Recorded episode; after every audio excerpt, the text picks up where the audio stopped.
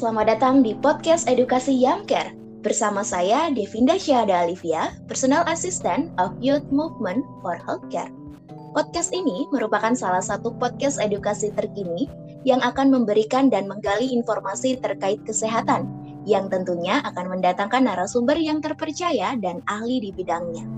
Pada podcast-podcast selanjutnya, kami akan menghadirkan berbagai topik yang berbeda yang tentunya menarik untuk dibahas sebagai suatu ilmu bagi kita untuk lebih peduli terhadap kesehatan, baik bagi diri sendiri ataupun bagi orang lain. Oh iya, perlu teman-teman ketahui bahwa Young Care atau Youth Movement for Healthcare adalah platform edukasi yang hadir karena kepedulian terhadap kondisi kesehatan masyarakat. Adapun tujuan dari komunitas ini antara lain memberikan edukasi terkait masalah kesehatan perorangan, menyajikan informasi berdasarkan fakta dari kesehatan, dan membangun kemauan, kepedulian, kesadaran terkait kesehatan yang dimulai dari diri sendiri. Salah satu media guna untuk mencapai tujuan kami adalah dengan podcast edukasi Yamcare. Atau teman-teman bisa mengunjungi kami di Instagram at yamcare.id untuk mendapatkan informasi menarik lainnya seputar kesehatan.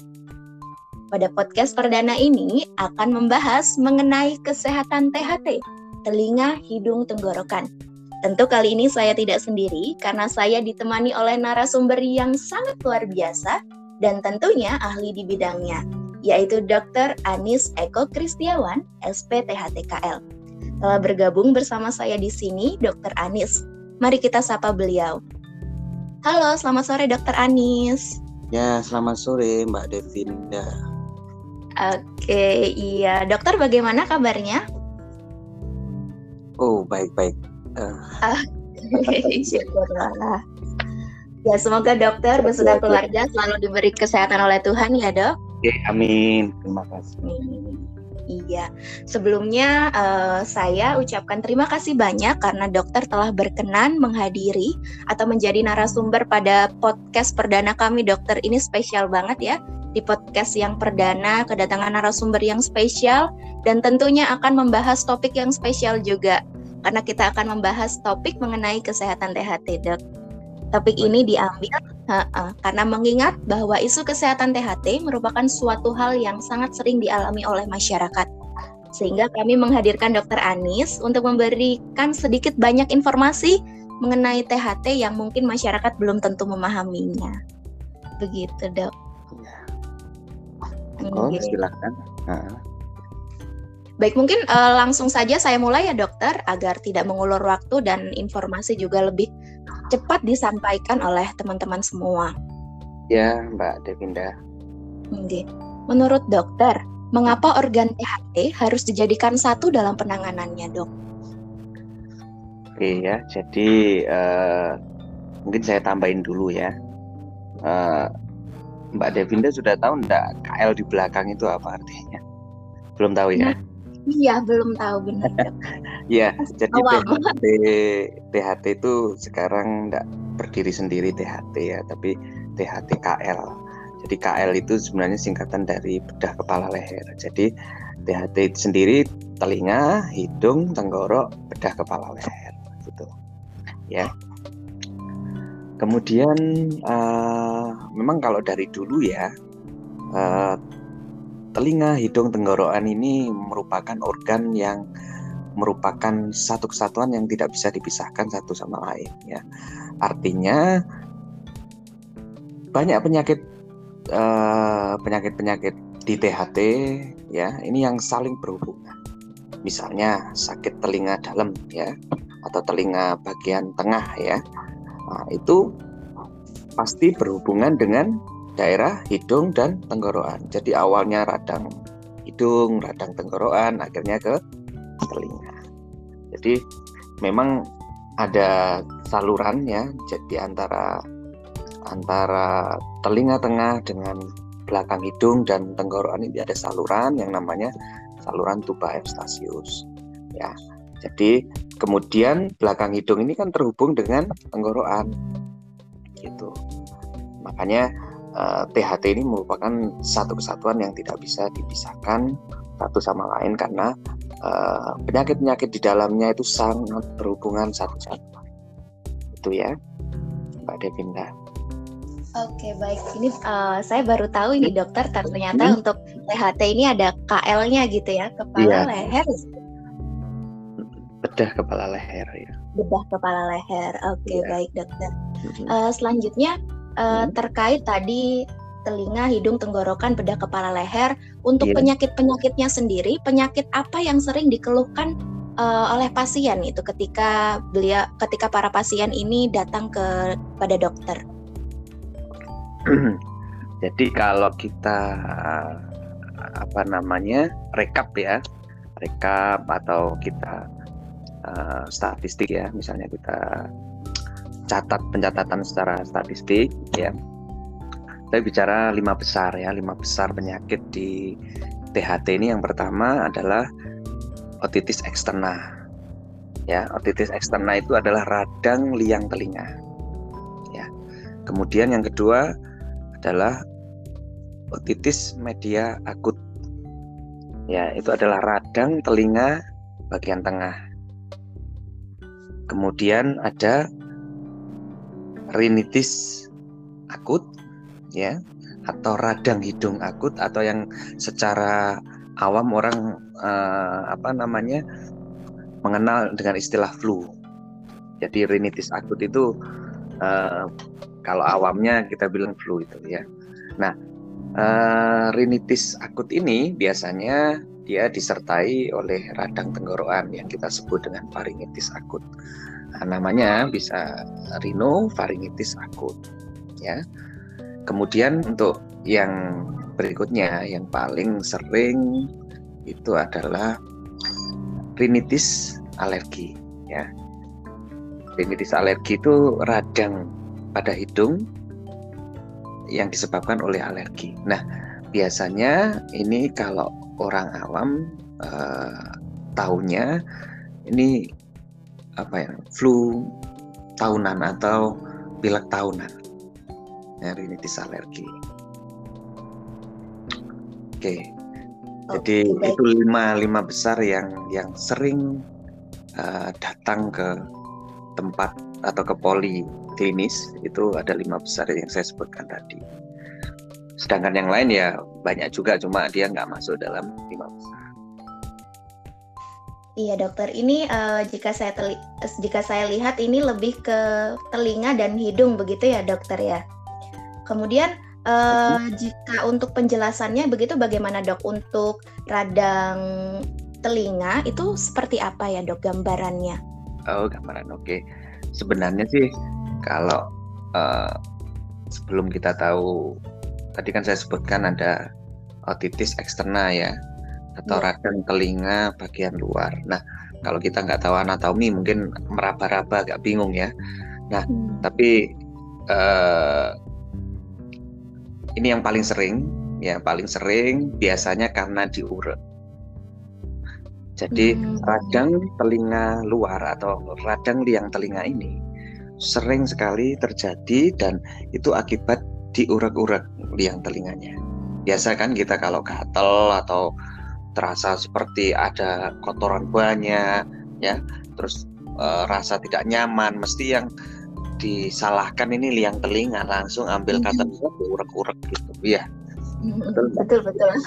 Betul sekali dok. Nah, uh, dampaknya itu besar sekali karena dengan kita mengurek itu menyebabkan adanya laserasi atau luka-luka di dalam liang telinga yang menyebabkan pembengkakan akhirnya. Nah, ini rasanya nyerinya lebih nyeri daripada sakit gigi loh ya. Soalnya hmm. apa? Nah, di liang telinga sendiri itu kan ada tulang rawan nih. Ya. Jadi di dalamnya kulit itu ada tulang rawan. Jadi ketika ada pembengkakan maka uh, terasa nyeri sekali karena ibaratnya kita di ruang terbatas tapi dia uh, bengkak gitu loh ya membengkak. Ruangnya terbatas membengkak. Nah akan terjadi nyeri yang luar biasa. Biasanya pasien datang atau uh, apa namanya ya pasien datang dengan keluhan nyeri hebat di telinganya. Dan pendengarannya biasanya berkurang. Karena apa? Karena bengkak liangnya yang uh, lihat kan liang telinga paling nggak kurang lebih kan uh, satu jari ya lubangnya lebih segitu ya. Tapi kurang dikit sih ya. Nah itu jadi tinggal kecil sekali karena pembengkakan. Uh, ini nyerinya luar biasa ya. Mungkin Mbak Devinda pernah? Nggak pernah ya? Belum pernah. ya? eh tidak tidak mau sampai pernah dokter. Itu okay, katanya ya. sakitnya lebih sakit gigi ya dok? Nah, uh, gigi aja udah sakitnya luar biasa. Iya. Apalagi hmm, hmm. lebih sakit Oke, Tadi ya, terkait itu... iya. Mm-hmm. Mm-hmm. Tadi terkait Gimana? telinga ya dokter. Kemudian dokter menyebutkan juga ada radang hidung karena alergi. Disebutkan juga biasanya flu tahunan begitu. Sebagai oh, ya. orang awam, apakah ini karena perubahan iklim cuaca atau ada nah, sebab lain dok? Iya. Uh, rinitis alergi ini memang uh, sebenarnya sebenarnya ya itu ada ada dua rinitis alergi dan rinitis vasomotor ya. Nah, sering juga kedua-duanya rinitis vasomotor alergi. Nah rinitis alergi sendiri ini adalah peradangan hidung akibat alergi. Nah kalau ini bukan karena perubahan cuaca aja ya tapi karena keturunan. Hmm. jadi faktor yang utama adalah karena keturunan ya. Jadi cirinya biasanya pagi-pagi bersin-bersin meler ya. Bersihnya bisa sampai 20 kali ya. Habis itu meler tapi nanti agak kena matahari dikit dia sudah enak. Nah nanti sore atau malam dingin kan? Bersin-bersin lagi meler lagi tapi nanti sudah membaik. Nah itu rinitis alergi ya. Nah uh, bedanya dengan rinitis vasomotor ya. Dengan rinitis vasomotor itu penyebabnya ya. Kalau rinitis alergi namanya alergi ya. Jadi ada bahan-bahan alergi yang menyebabkan adanya provokasi sehingga terjadi bersin ya. Pilek meler-meler dan sebagainya. Itu karena adanya bahan-bahan alergi. Misalnya debu ya bulu binatang kapuk, kemudian eh, serbuk sarinya apa namanya bunga-bunga itu juga bisa menyebabkan alergi. Jadi ada bahan alergen yang menyebabkan uh, terprovokasinya hidung terjadi peradangan ya. Itu secara secara awam ya. Kalau kita jelaskan secara detail ya mungkin nanti tambah bingung. Iya benar. secara aplikatif. Ya ada enggak yang seperti itu? Mungkin Mbak Devinda enggak? Iya, sering kali beberapa kali saya ini dok biasanya pagi-pagi tuh pilek kemudian menjelang siang eh udah hilang pileknya gitu. Iya, nah, uh, bingung sendiri kenapa itu. Ya itu namanya rinitis alergi. Iya. Ya. Nah, cuma itu tadi uh, apa yang selain rinitis rinitis alergi ada rinitis vasomotor tadi. Kalau vasomotor itu penyebabnya karena adanya perbedaan suhu dan perbedaan kelembapan. Hmm. Jadi ini karena uh, sensitivitas dari saraf. Jadi saraf di dalam hidung yang uh, bertanggung jawab terhadap uh, bersin, kemudian bertanggung jawab terhadap pembesaran di dalam hidung itu ada namanya konka ya. Konka itu dia tujuannya untuk menghangatkan udara yang kita hirup sehingga sampai paru-paru dia kondisinya hangat kan. Nah, saraf ini dia bertanggung jawab mem, uh, apa namanya? membesarkan konka supaya apa? Supaya uh, napas kita sampai paru-paru dalam kondisi hangat.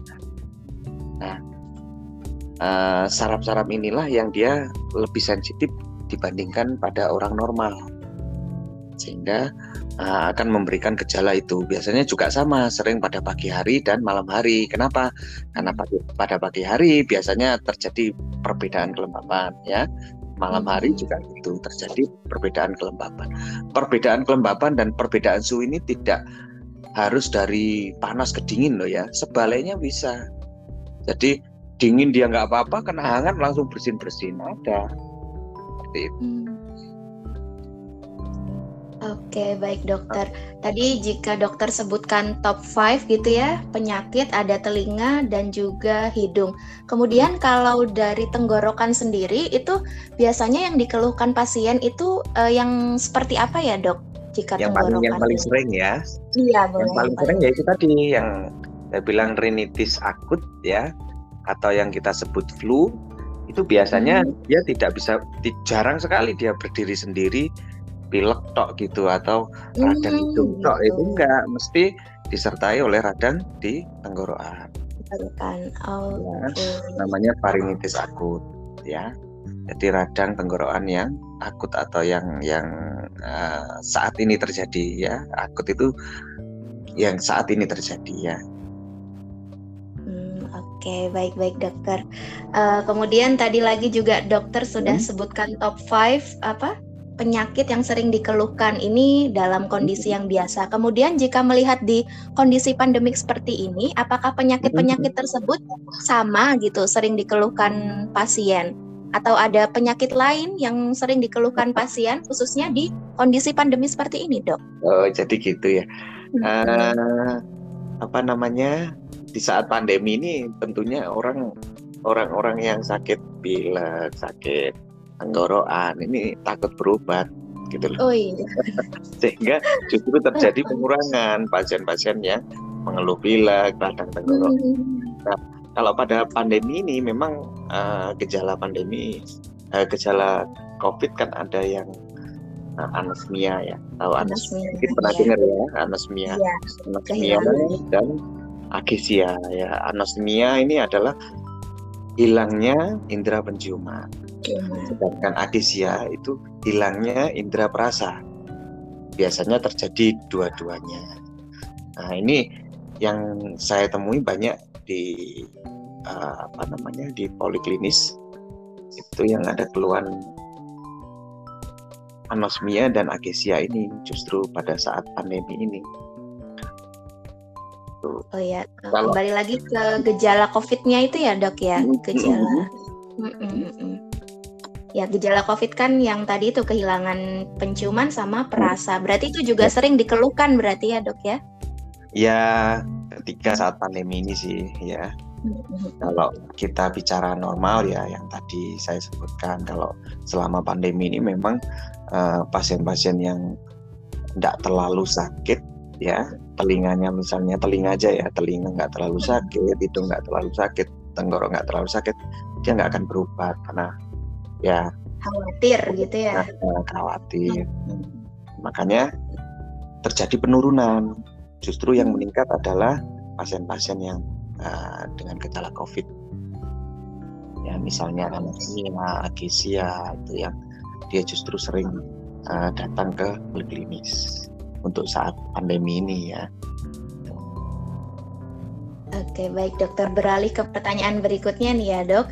Uh, tadi dokter sudah sempat sebutkan kalau misalnya radang telinga itu bahkan sakitnya bisa melebihi sakit gigi. Kemudian bagaimana sih dok cara kita merawat THT ini, telinga, hidung, tenggorokan ini, supaya penyakit-penyakit itu dapat dicegah dok dan tidak uh, terkena kita itu dok? Uh, untuk ini untuk telinga dulu ya atau telinga dulu boleh. Uh, telinga jadi sering ada paradigma atau man ya paradigma di masyarakat kalau kotoran telinga ini harus dibersihkan, ya kan? Ah, iya benar-benar. itu sebenarnya salah ya. Jadi kotoran telinga itu dalam bahasa medisnya serumen namanya, ya. Istilahnya namanya serumen. Itu, uh, nah dia itu diproduksi di liang telinga bagian luar. Jadi liang telinga kita itu kan dibagi tiga ya, liang telinga uh, luar, tengah, sama dalam. Untuk liang telinganya ya dibagi tiga itu. Nah, kelenjar serumen ini dia ada di liang telinga bagian luar. Jadi yang menghasilkan kotoran atau serumen ini adalah kelenjar serumen yang ada di uh, sepertiga luar liang telinga ya. Memang ketika dia keluar serumennya itu terasa gatel. Nah itu kecenderungan kita untuk pengen ngurek gitu loh ya. Nah dia keluar waktu keluar itu biasanya dia agak gatel dan basah-basah gitu kan. Basah-basah warnanya coklat nanti lama kelamaan dia mengering kemudian hmm. mengupas dan jatuh ke daun telinga kita. Tinggal bersihkan daun telinganya aja. Jadi ada mekanisme dari liang telinga untuk dia setelah kering ya setelah kotoran itu kering uh, mengelupas. Kemudian ada gerakan di liang telinga itu kalau kita lihat anatominya dia ada rambut-rambut kecil di situ. Mungkin ada yang kelihatan ada enggak ya rambutnya ya nah ketika kita bicara ketika kita uh, makan ya intinya menggerakkan mulut maka ada gerakan dari liang telinga ini untuk termasuk bulu-bulunya itu untuk menyapu kotoran tadi keluar. Itu ya ada gerakan dari liang telinga dibantu oleh eh, rambut-rambut uh, tadi untuk mengeluarkan kotoran tadi. Itu itu kita bicara kalau produksinya normal ya. Artinya normal itu produksinya cuma sedikit ya. Normalnya kan dia diproduksi nanti mengering lupas nanti diproduksi lagi gitu loh ya. Continue terus ya. Nah eh, apa namanya? Karena kita pas lagi keluar biasanya pas gatel ya itu sering ya. nah di situ apa uh, kesalahan yang terjadi bisa terjadi luka ya luka akhirnya terjadi pembengkakan dan terjadi otitis eksternal atau radang liang telinga tadi. Ya. Nah, kemudian kotorannya ada sebagian mungkin yang ada di cotton bud, kemudian sebagian lagi terdorong. Tambah nah, masuk gitu ya. Kalau lama kelamaan terdorong terdorong lama-lama kan um, numpuk di dalam, hmm. nah keras di dalam itu nyerinya juga luar biasa. Ya, hmm. jadi kalau kita ngurek telinga itu justru akan membuat kotoran masuk dan bikin luka ya sehingga tidak diperbolehkan membersihkan liang telinga ya dan kotoran telinga itu dia memang oleh Tuhan ya. Diproduksi itu bukan tanpa uh, apa namanya fungsi. ya. Dia ada fungsinya. Jadi dia mengandung antibiotik. Dia mengandung uh, apa namanya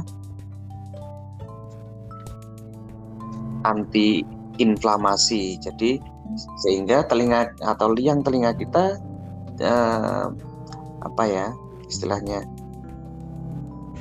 resiko untuk terjadinya radang ini berkurang. Resiko terjadinya infeksi berkurang karena ada serumen ini. Jadi kalau kita bersihkan sudah gampang luka, kotorannya ke dalam, terus akhirnya uh, justru kita gampang terinfeksi. Nah, uh, mungkin itu dulu. Uh, ada pertanyaan lagi enggak? Iya itu dok uh, terkait penggunaan cotton bud itu juga sering nih uh, tambahan nih biasanya tuh uh, malah ininya dok kapasnya kapas dari cotton bud itu yang masuk begitu itu kan sangat bahaya ya dok ya jika seperti itu.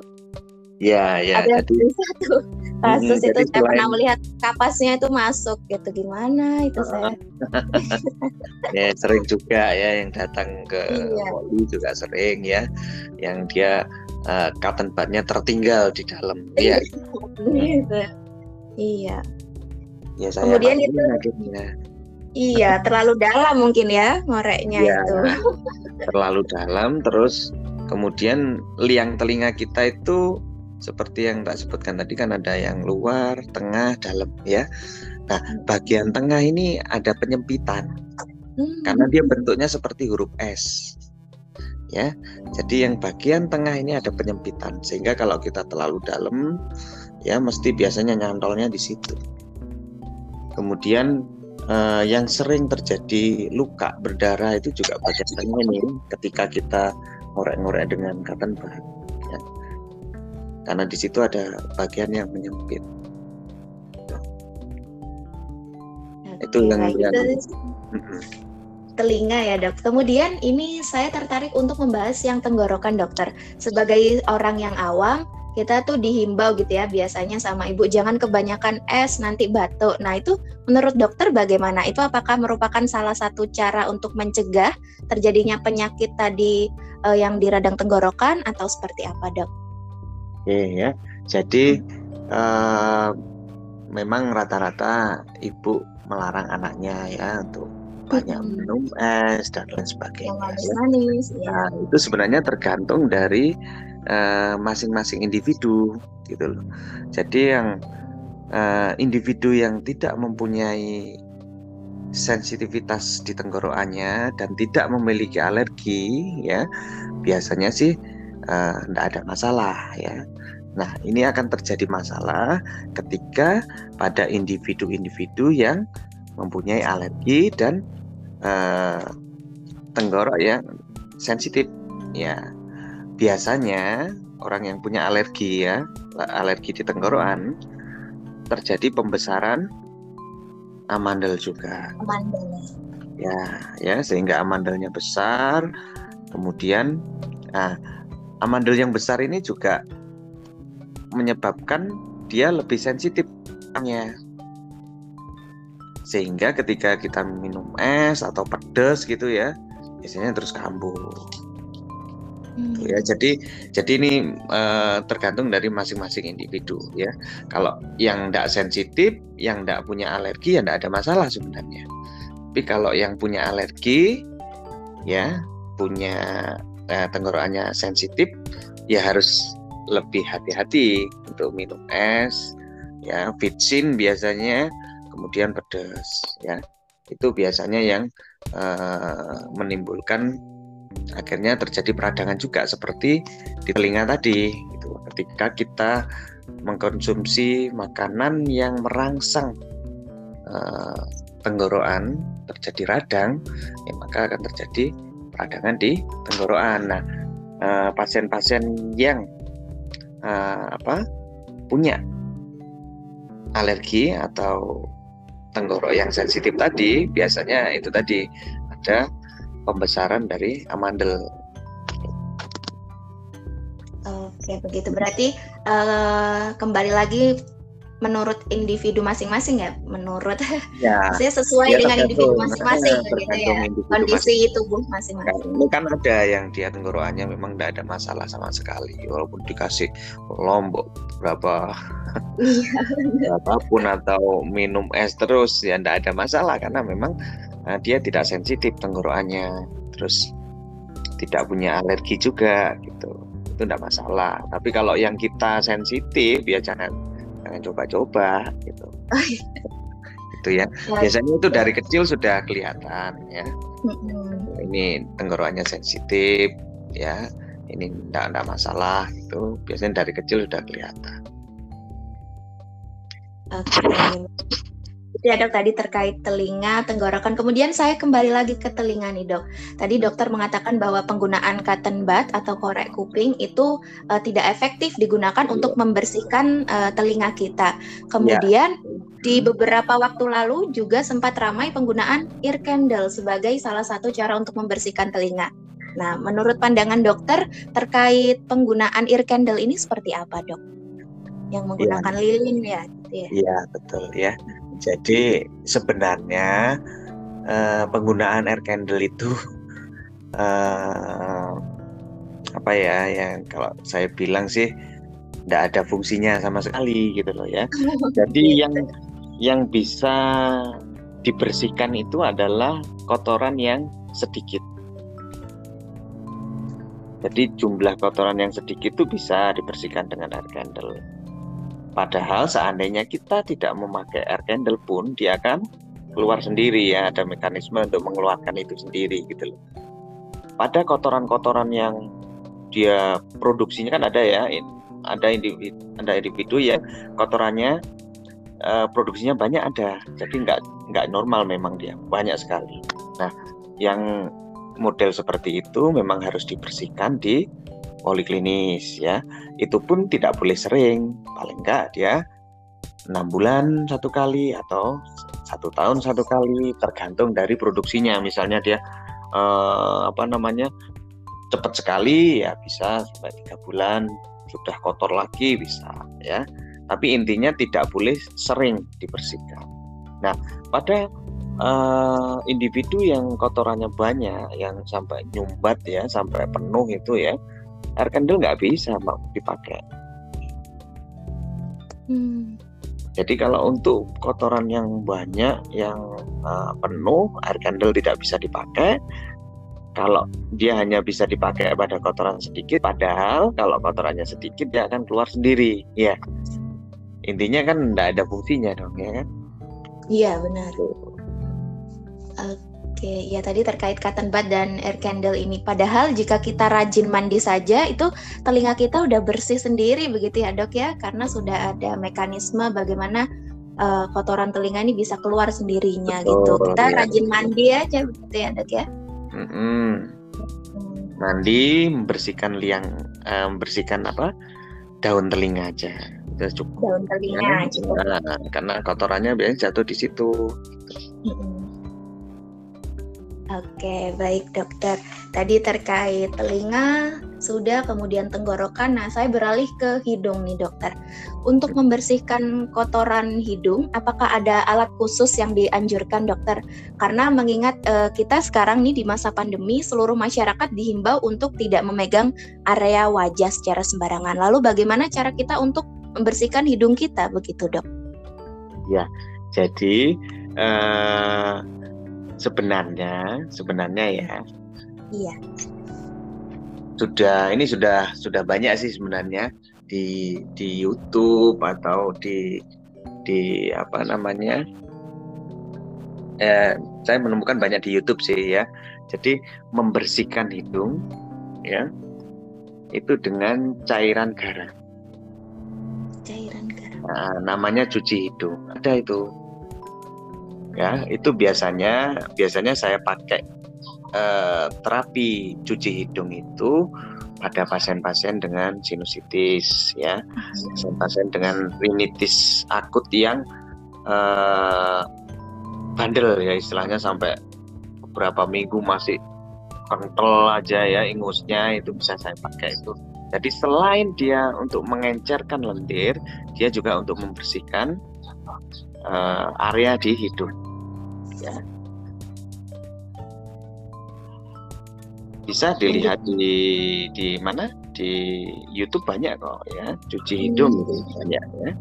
Jadi eh, terapi ini sebenarnya sudah lama ya. Sudah lama cuma mungkin belum familiar ya ke orang-orang.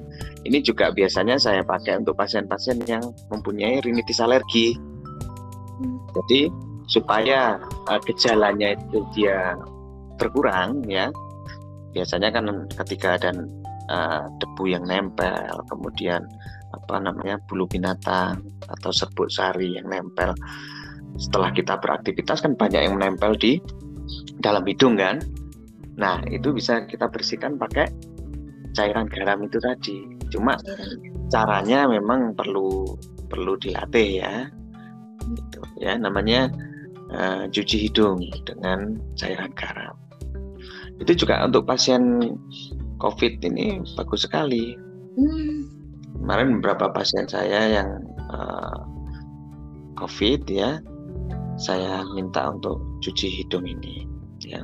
Tapi cuci hidungnya dia bukan dengan apa cairan garam, tapi dengan betadin. Ya, ada sendiri betadin untuk hmm. cuci hidung itu ada sendiri ya. Memang di di apotek selain uh, ada eh, produk-produk dari cairan garam ini yang sudah tinggal nyemprot aja ke hidungnya. Jadi sudah kayak minyak wangi itu tinggal nyemprot di hidung aja. Oke, Jadi baik dok. Di hidung disisikan, semprot lagi, disisikan. Hmm. Jadi biasanya uh, setiap pagi dan sore. Pagi biasanya sampai tiga kali, sore sampai tiga kali. Tiga kali semprot maksudnya tiga kali semprot dan disisikan nah itu untuk untuk membersihkan hidung ya tanpa menyentuh ya. Yang dianjurkan memang itu. Uh, Jadi, iya. Tidak harus pada pasien-pasien yang sakit, tapi pada pasien-pasien yang normal pun tidak masalah. Memang awal-awalnya terasa tidak nyaman ya, seperti kita berenang itu kalau kemasukan air di hidung kan nggak enak ya. Iya, kita terbiasa terasa nyaman dan justru uh, apa namanya biasanya kalau nggak dicuci rasanya kotor hidungnya. Kalau sudah terbiasa Ya, Oke okay, baik dok ini hmm. uh, ini tadi terkait alat gitu ya dok ya atau media gitu. Saya tertarik nih dok beberapa waktu di media sosial berseliweran itu ada alat penjual alat sedot ingus untuk bayi. Nah menurut dokter ini penggunaannya bagaimana? Apakah aman atau memang seharusnya digunakan atau bagaimana dok? Alat ya. sedot ingus. Uh, alat sedot ingus itu sebenarnya di uh, apa namanya?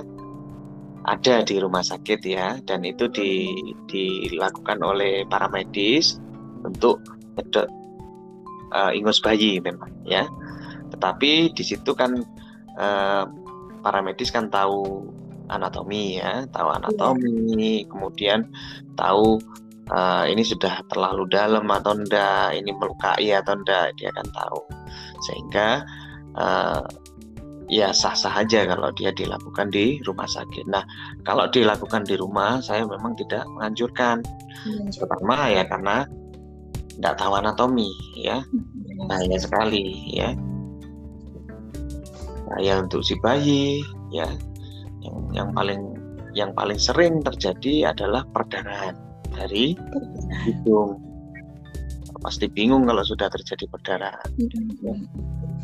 Tuh, jadi Uh, kalau dilakukan oleh para medis atau tenaga profesional sih nggak masalah. Artinya yang yang benar-benar tahu anatomi nggak masalah. Tapi kalau yang nggak tahu lebih baik jangan. Karena resikonya terjadi perdarahan di dalam hidung. Ya biasanya karena luka. Karena nyedotnya terlalu keras sedang, sedangkan mukosa di dalam hidung bayi itu kan masih rapuh ya. Sehingga kalau kena sedot terlalu kuat dia juga bisa luka dan berdarah. Gitu. Oke, baik begitu. Jadi uh, tetap kita dianjurkan untuk lebih baik ke datang ke tenaga medis seperti itu terkait tadi telinga juga, kemudian hidung gitu. Daripada nanti kita asal membersihkan kemudian malah terjadi hal yang tidak diinginkan begitu ya, Dok? Betul, ya. Tadi uh, sempat saya singgung juga alat sedot ingus bayi, kemudian saya kembali bertanya untuk perawatan THT pada balita gitu dok atau anak-anak dapat dilakukan secara mandiri atau harus ke pelayanan kesehatan? Berarti tadi itu ya jawabannya dokter uh, kita dianjurkan untuk ke pelayanan ke, kesehatan. Ya, ke pelayanan kesehatan ya. Terus tidak boleh membersihkan sendiri mau telinga kah, mau hidung. Ya, lebih baik iya. sarana kesehatan yang tentunya sudah tahu anatomi ya sehingga eh, resiko terjadi perlukaan itu minimal.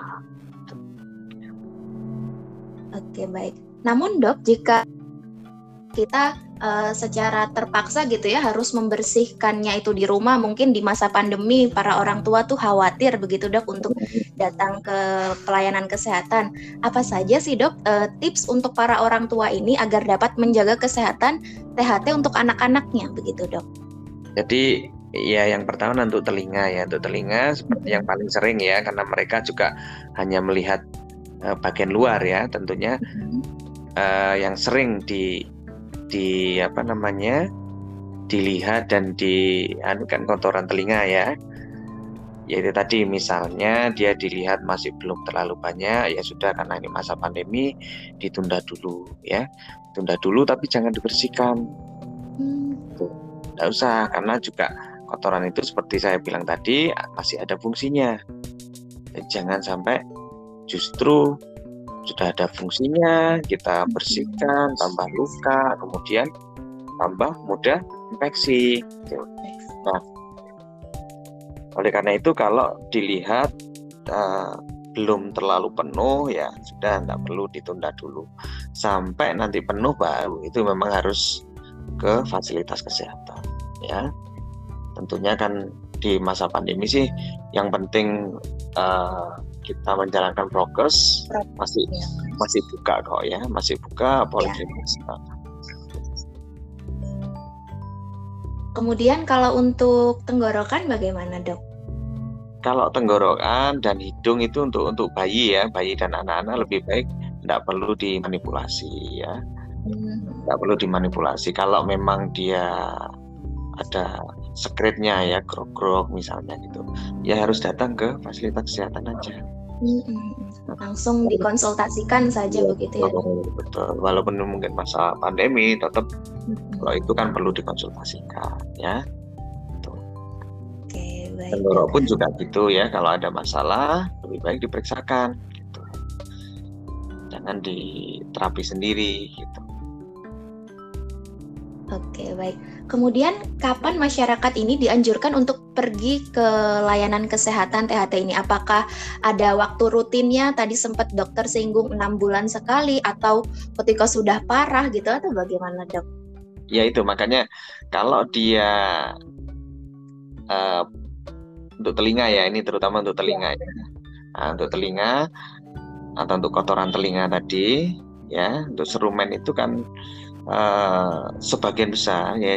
Jadi sekitar 80% uh, populasi manusia itu normal jadi produksinya sedikit dia akan keluar sendiri.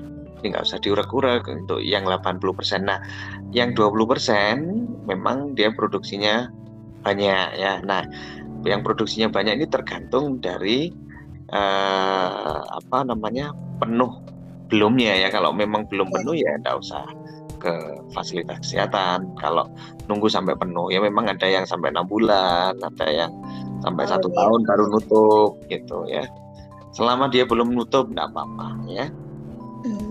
nah, biasanya walaupun ada space sedikit aja ini masih pendengarannya masih bagus kok ketika tertutup baru ya gitu.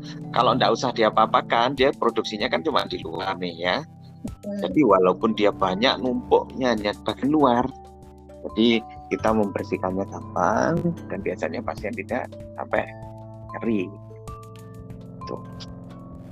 Oke, begitu. Ini eh, nggak uh, terasa ya dok, tadi hmm? sudah 42 menit kita berbicara ya. mengenai THT. Mulai tadi saya mendapat informasi terkait KL, itu saya benar-benar baru tahu ini dok. Ada hmm. bedah kepala leher, kemudian hmm. ada top 5 penyakit yang sering dikeluhkan oleh pasien. Kemudian tadi hmm. juga ada penggunaan cotton bud, air candle, dan terakhir bagaimana cara kita merawat atau membersihkan uh, bagian THT ini. Terima kasih banyak ya dokter. Ini uh, informasi yang sangat menarik. Ini karena relevan banget ini ya dok terkait THT ini di masyarakat. Tapi kadangkala ya begitu masih uh, masyarakat masih tetap abai terhadapnya, ter terutama terkait penggunaan cotton bud itu yang masih sering dilakukan oleh masyarakat. Ya, betul. Kemudian uh, untuk menutup uh, podcast kita pada sore hari ini, dokter boleh mungkin memberikan uh, sepatah dua patah kata untuk masyarakat, teman-teman semua agar lebih uh, peduli terhadap kesehatan THT-nya. Monggo, dok. Iya, jadi untuk uh, masyarakat awam. Yang saya kira sudah saya jelaskan tadi semua ya. Kalau yang paling sering kan karena kotoran nih ya. Kalau untuk penyakit-penyakit yang lain biasanya ya memang harus datang dan harus periksa ya. Untuk kotoran telinga ini uh, jangan dibersihkan sendiri ya. Seperti dijelaskan tadi dia bisa keluar sendiri kalau produksinya sedikit. Tapi kalau yang produksinya banyak, memang perlu ke fasilitas kesehatan, cuma tidak boleh terlalu sering ya, ditunggu banyak dulu baru uh, data gitu ya. Tidak usah diapa-apakan karena dia produksinya di luar, jadi uh, gampang untuk membersihkannya. Kemudian untuk di masa pandemi ini tetap kita harus jaga kesehatan ya, jaga apa imun kita, kemudian uh, prokes yang maksimal ya, jangan sampai lengah. Itu aja uh, dari saya. Sekian. Uh, Oke. Okay. Iya, baik. Terima kasih banyak dokter atas ilmu yang diberikan uh, luar biasa banget. Ini saya mendapat informasi-informasi baru terkait THT dan semoga teman-teman yang mendengarkan podcast ini juga turut menyimak apa saja pembahasan saya bersama dokter Anis, kemudian juga mempraktikkan apa-apa saja yang seharusnya dapat kita lakukan untuk menjaga uh, telinga, hidung, tenggorokan kita. Baik, mungkin cukup sekian ya dokter podcast kita yeah. pada sore hari ini. Yeah. Ya. Uh, saya mengucapkan terima kasih banyak dan Sama-sama komunitas ya. Yangker juga mengucapkan terima kasih banyak. Semoga dokter beserta keluarga selalu diberikan kesehatan. Amin. Terima kasih dokter. Semoga kita dapat bertemu di lain kesempatan. Selamat sore. Selamat sore.